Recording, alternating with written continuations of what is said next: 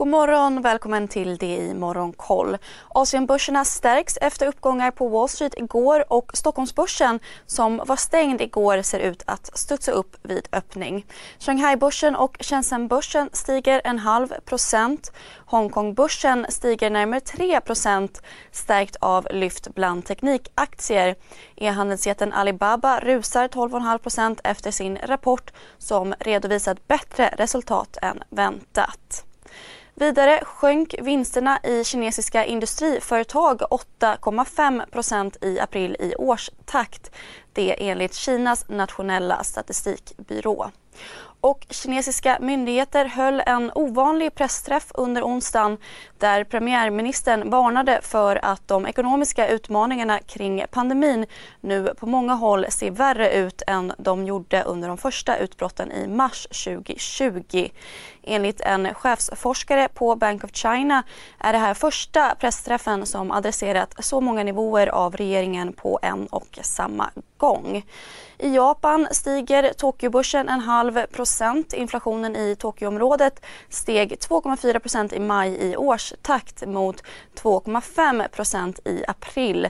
Kärn-KPI, det vill säga inflationen rensat för färska livsmedel, steg 1,9 procent mot väntade 2 procent. Vi har även fått flera räntebesked under morgonen. Sydkoreas centralbank höjde räntan med 25 punkter till 1,75 procent som väntat. Turkiet lämnar räntan oförändrad och Ryssland sänker räntan med 3 procent.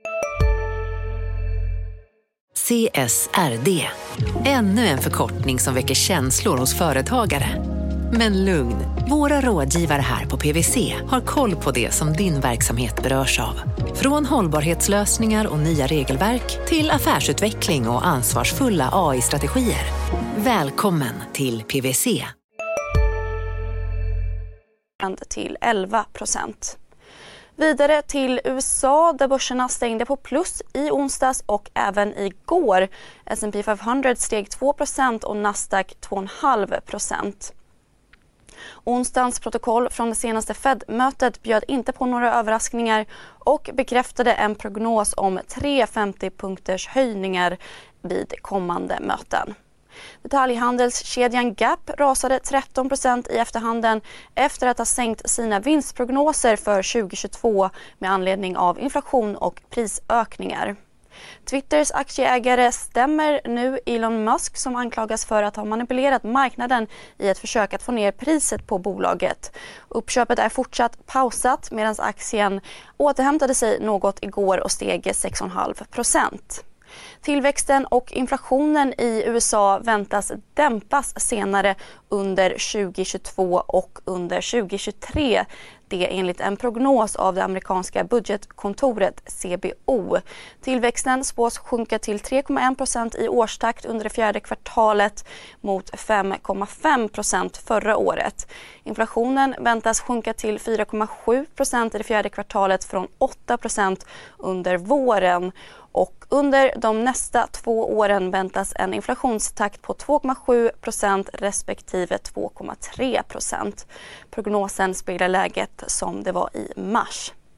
Idag får vi svensk detaljhandelsstatistik klockan åtta och senare under dagen väntas USAs inflationsmått PCE vid halv tre.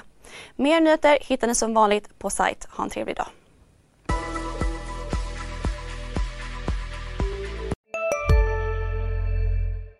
CSRD, ännu en förkortning som väcker känslor hos företagare. Men lugn, våra rådgivare här på PWC har koll på det som din verksamhet berörs av. Från hållbarhetslösningar och nya regelverk till affärsutveckling och ansvarsfulla AI-strategier. Välkommen till PWC. Hej, Synoptik här. Så här års är det extra viktigt att du skyddar dina ögon mot solens skadliga strålar. Därför får du just nu 50% på ett par solglasögon i din styrka när du köper glasögon hos oss på Synoptik. Boka tid och läs mer på synoptik.se. Välkommen!